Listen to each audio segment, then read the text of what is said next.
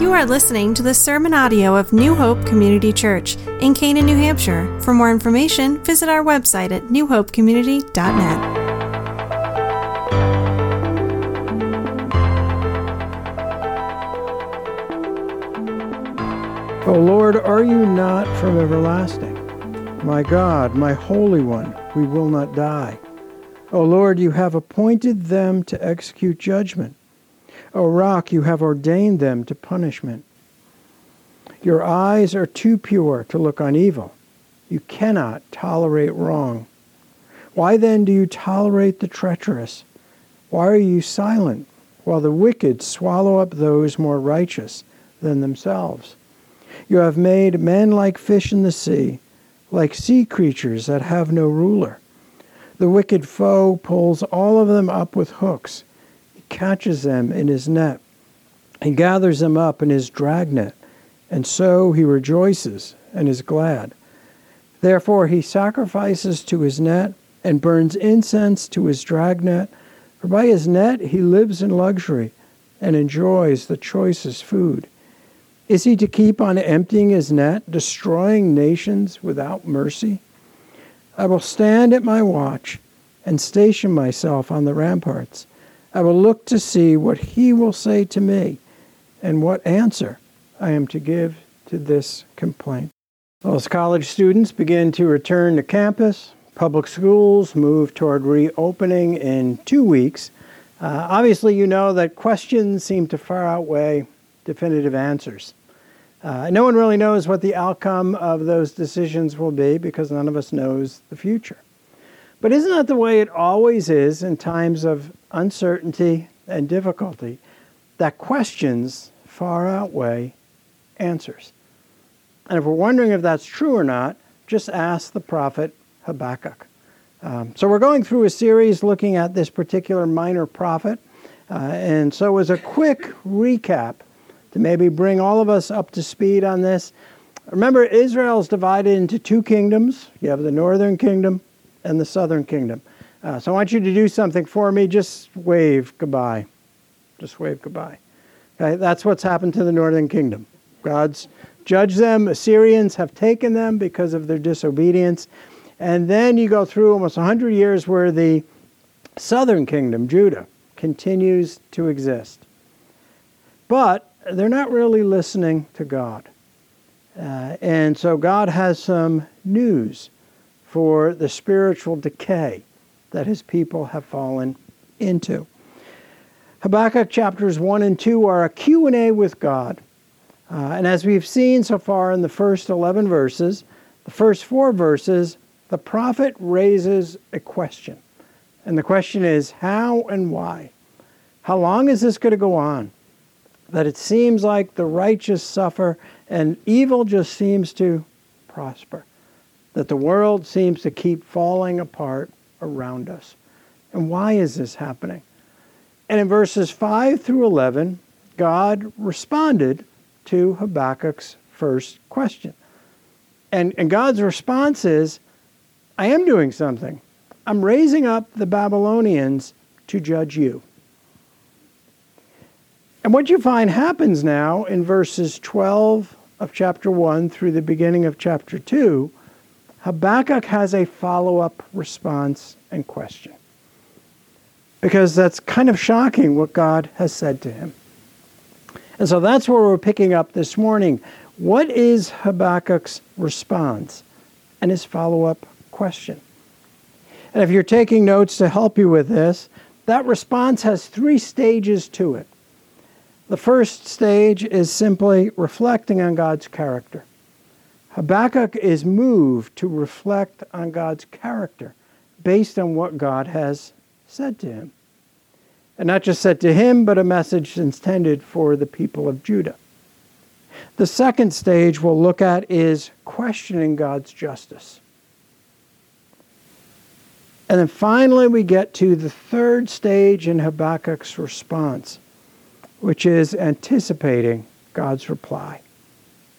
So, reflecting on God's character, questioning God's justice, and then third, anticipating God's reply. But let's walk through this by looking at the first stage reflecting on God's character. The disobedience of the people of Judah has prompted some deep thought on the part of Habakkuk the prophet.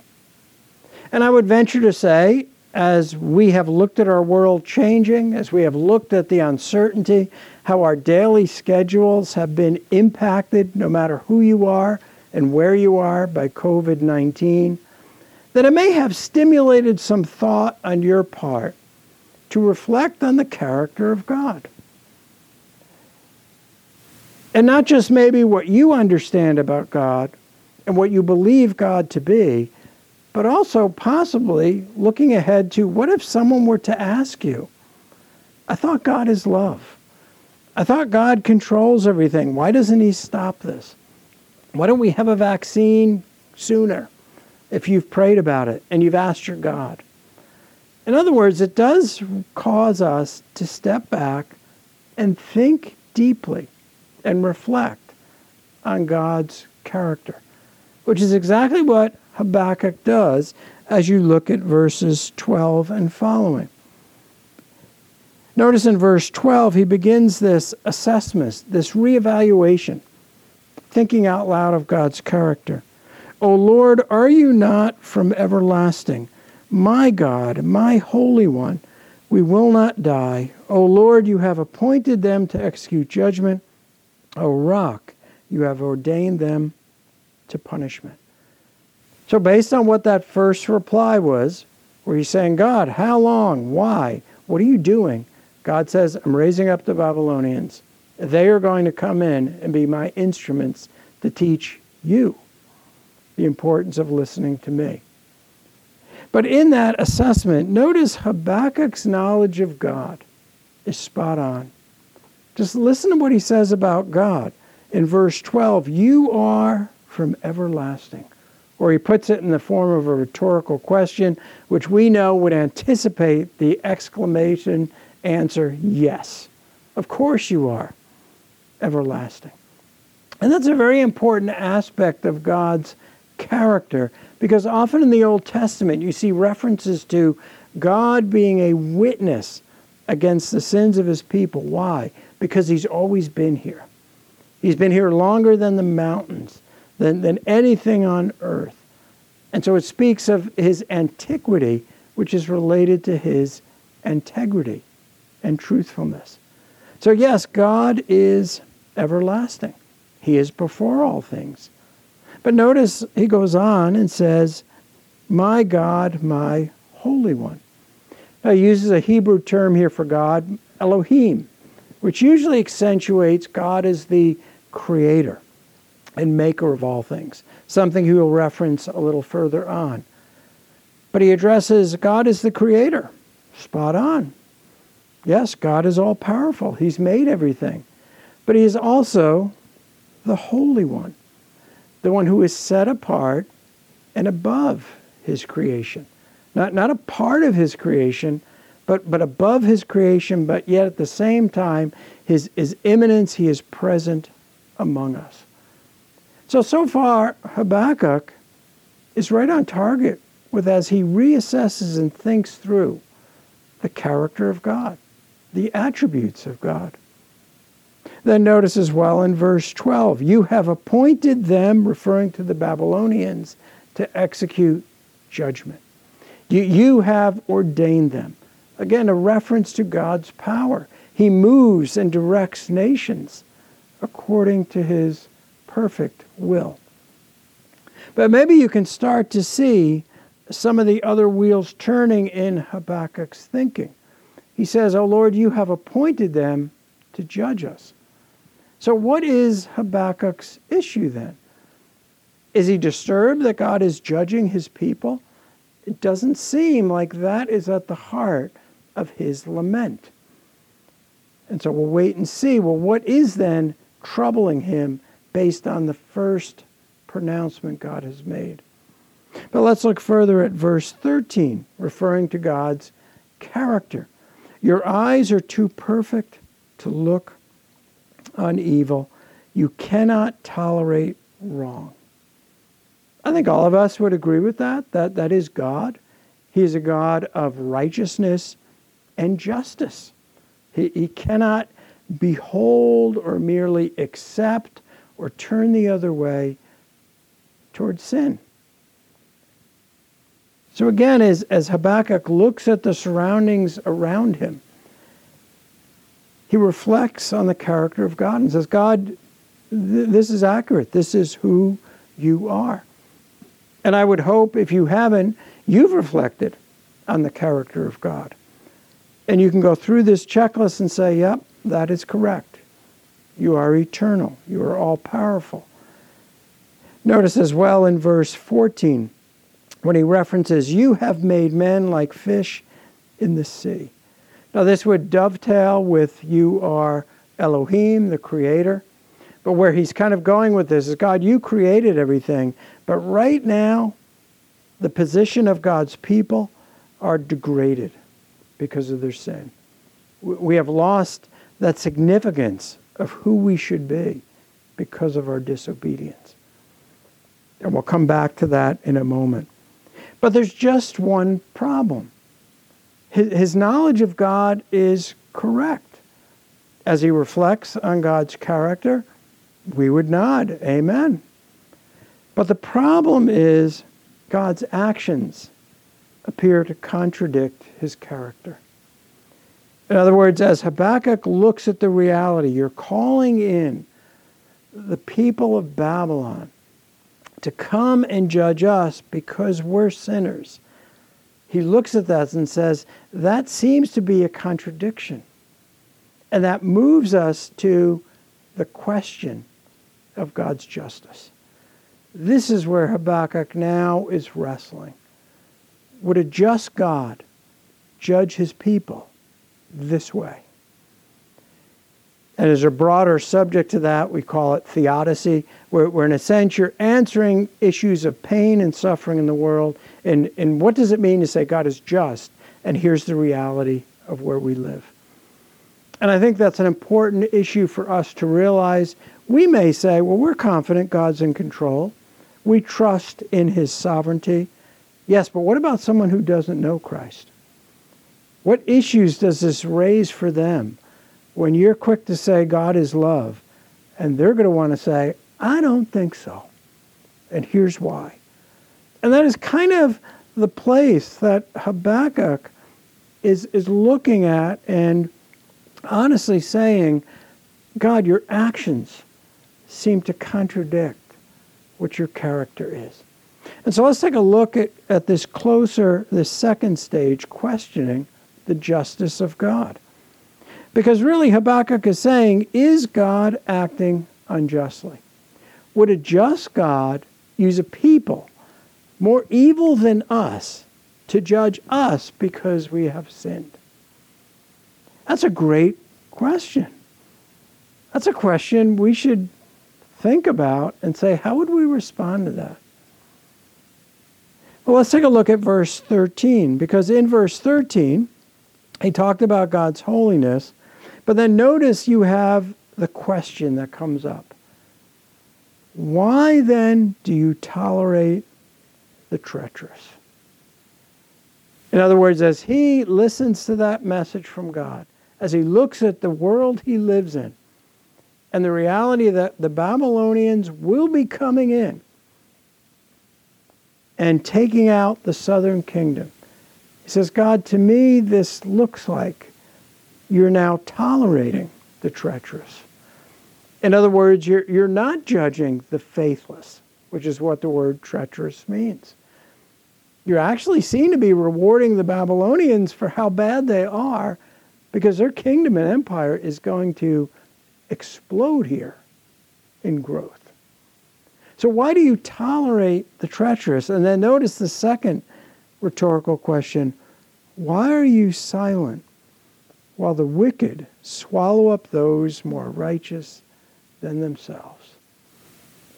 Now we get to the heart of Habakkuk's response to what God had said in verses 5 through 11.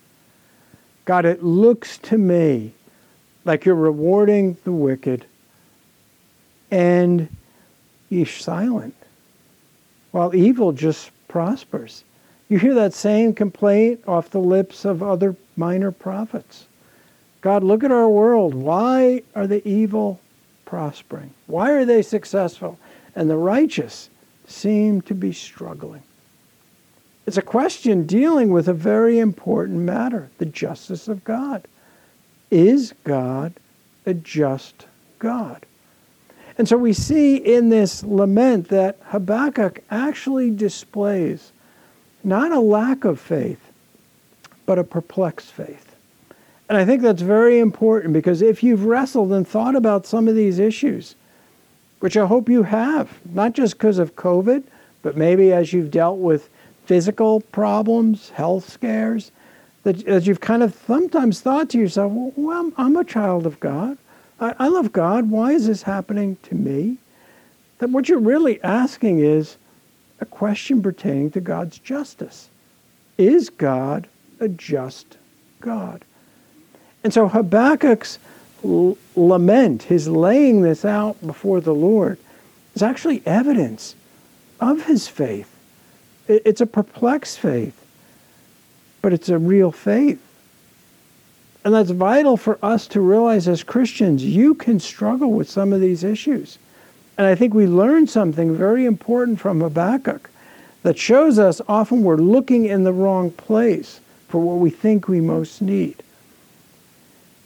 But notice in verse 2 as well as in verse 12, with both laments, with both questions, he speaks of, O Lord, O Yahweh the one who is the covenant keeping God of Israel. He's directing this to God.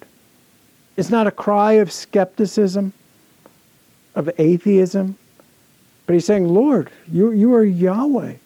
You're the God of Israel, a title that not just stresses he's, he's a covenant keeping God, but often is associated with his presence among his people that even in his circumstances, as Habakkuk looks at what is a very bleak, immediate future for the southern kingdom, they will go off into exile. And they will be in that exile for 70 years, exactly as God told them. He does not lose sight that he's still talking to Yahweh. And so his faith is amazing to see in the midst of perplexity. But like the ancient people of Israel, we struggle with the same issue at times because our view of God's justice is myopic. We don't really see it like we should. In other words, the people of Israel were fine with God's justice. If his justice you meant, he will judge those who hurt you. He, he will judge those who don't listen to God as long as it's not you. But that's not God's justice. That's a perverted view of God's justice. We know from this message here in Habakkuk that the justice of God is both a terrifying and a comforting teaching for the people of God. Because what we mean by God's justice is that by the very nature of who God is, which everything Habakkuk laid out for us is exactly on target, by the nature of who God is, it demands that he judges all sin and rewards all righteousness. So he must judge all sin, not just the sin of other nations, of people outside of Israel, but he must judge as well the sins of his people. And Israel, the southern kingdom, lost sight of that. I kind of felt, wait, we, we deserve, we, we should get God's favor here. What happened to the northern kingdom, that, that shouldn't happen to us. But God is going to say to Habakkuk, I am a God of justice. Do you understand what that means? I must judge all sin, and I must reward all righteousness. Now, by the time you get to Habakkuk chapter 2 and verse 4, you'll see next week there's a verse that speaks about how the righteous will live by faith. And there's a, a direct allusion here that's going to be wide openly explained in the New Testament when you speak about a God of justice who now makes us right and just through Jesus Christ. Turn with me to the book of Romans for an illustration of this and, in a sense, a reminder that God is a God of justice. So he demands judgment for sin, which creates a tremendous and unsolvable predicament for you and me. We're sinners. So what do we do? God rewards righteousness, but everything we do, because we're sinners, is as filthy rags before him. So what's going to make us just? What will enable us for God to reward us as being righteous? Well, Romans 3, Paul's exactly discussing that issue in verses 21 and following. But let me focus on verse 25 and 26. Paul says, God presented him, him, referring to Christ, as a sacrifice of atonement through faith in his blood. He did this to demonstrate his justice, because in his forbearance he had left the sins committed beforehand unpunished. He did it to demonstrate his justice at the present time, so as to be just and the one who justifies those who have faith in Jesus. Now, Paul is not saying here that God did not punish sin in the past, because the prophecy to Habakkuk is an example of God punishing sin. But he's saying God did not punish sin to its fullest extent till his judgment fell on Jesus Christ, the perfect sacrifice. So God's justice and wrath were satisfied in Christ who bore our sins. Now we, by faith, become just and righteous in God's sight through Jesus Christ. That is the justice of God, met and provided for you and me in Jesus Christ. And so we've seen that Habakkuk so far has reflected on God's character. He's, he's wrestling with qu- the question of God's justice and what that means in the present situation he's in. But that brings us finally to his anticipating God's reply. And it's fascinating to look at verse 1 of chapter 2, which is appropriately off included in chapter 1 here, because you have him anticipating God's reply. Why? Well, God replied the first time. God consistently shows us he hears the prayers of his people. But let's take a closer look at what is said here. Habakkuk says, I will stand at my watch and station myself on the ramparts. I will look to see what he will say to me and what answer I am to give to this complaint. You have the imagery of a watchman uh, stationed on a wall and the importance of the task that a watchman had. Uh, but we should probably understand this not literally, like Habakkuk is going to climb the wall and he's going to place himself there, but more figuratively for a spiritual alertness and watchfulness that Habakkuk is going to be in now. That his heart is going to be prepared to listen to how is God going to respond to this cry from his heart about God's character and the question of justice. Notice the active verbs there. I will stand, I will station myself, I will look all very specific verbs emphasizing focused attention. But it's an attention that starts from within. Habakkuk is in very good company by saying, I'm going to stand and look for God's reply. You know who else said similar thoughts on that? Moses, Balaam, Elijah. Those individuals God raised up, where they at times said, I'm going to stand and wait and look for how my God is going to respond. It's an attitude and a state of spiritual alertness and readiness.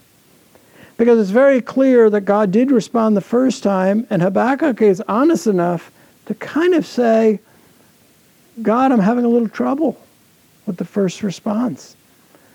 We could almost put it as if God responded to Habakkuk the first question, and Habakkuk's response was, Really?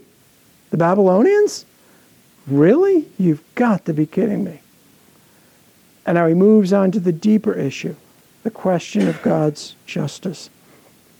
Notice in that first verse of chapter 2, at the end of it, he says, I, I will wait and see and prepare for what answer I am to give to this complaint.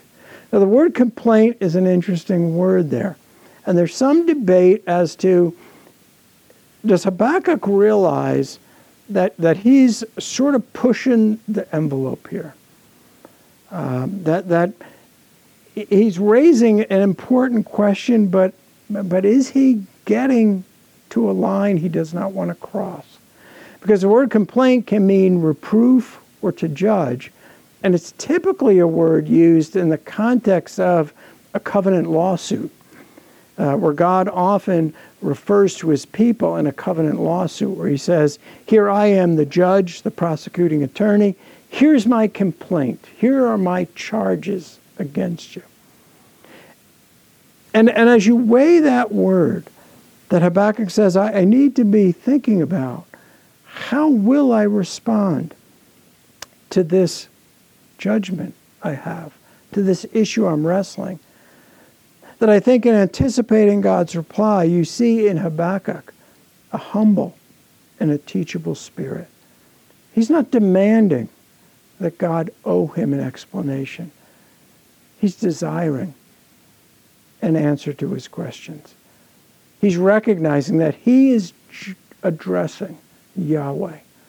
And one should always choose one's words carefully, thoughtfully, and prayerfully when speaking to God. Could it be that what's most important in this setting is not that something needs to change externally, but something needs to be changing internally in God's people? that we're there focused on the circumstances, the dreaded news of the Babylonians. But God is saying you, you need to focus first. Do you have a humble, do you have a teachable spirit? Let me read for you something that's written in the book of Isaiah, Isaiah chapter 66, and verses 1 and 2. You get to the, the end of Isaiah, and it's a message of hope and restoration. But, but to not forget that the ultimate hope and restoration and work of God is not external, it is internal. And so you listen to what verses 1 and 2 say to us in chapter 66. This is what the Lord says Heaven is my throne, and earth is my footstool. Where is the house you will build for me? Where will my resting place be? Has not my hand made all these things? And so they came into being, declares the Lord. So there's kind of a focus on some of the external things Israel would often think about physical temple, structure. Then it goes on and says, This is the one I esteem, he who is humble and contrite in spirit and trembles at my word. Is that what we see starting maybe to be further developed in Habakkuk? And perhaps the people of Israel. Not to focus on what's out there and around them, but what is the anticipated reply that God wants to do in their hearts? Maybe what we need, just like Habakkuk, is that in times where the questions far outweigh definitive answers, what we need most are not answers. We need to know God. We need more of Him. Because as you make your way through this book, you're going to see God is going to respond. And what He responds with is really remember who I am. Let's pray together. Our gracious Lord, there is no doubt that there are many similarities between the days and times of the book of Habakkuk and the uncertainty of the days that we live in. Forgive us for often focusing on the externals, on thinking if we just change this circumstance or this external issue went away, it would be good with us and fine with us. We're missing the bigger picture. We're missing, Lord, the work that you desire to do in the heart of each and every one of us. And so may we, like Habakkuk this week, think deeply about God's character. That we come to a richer understanding of God's justice and what that means for all sinners, as well as for those who are righteous in Christ. May we anticipate the things you will show us through your word. We pray in Jesus' name. Amen.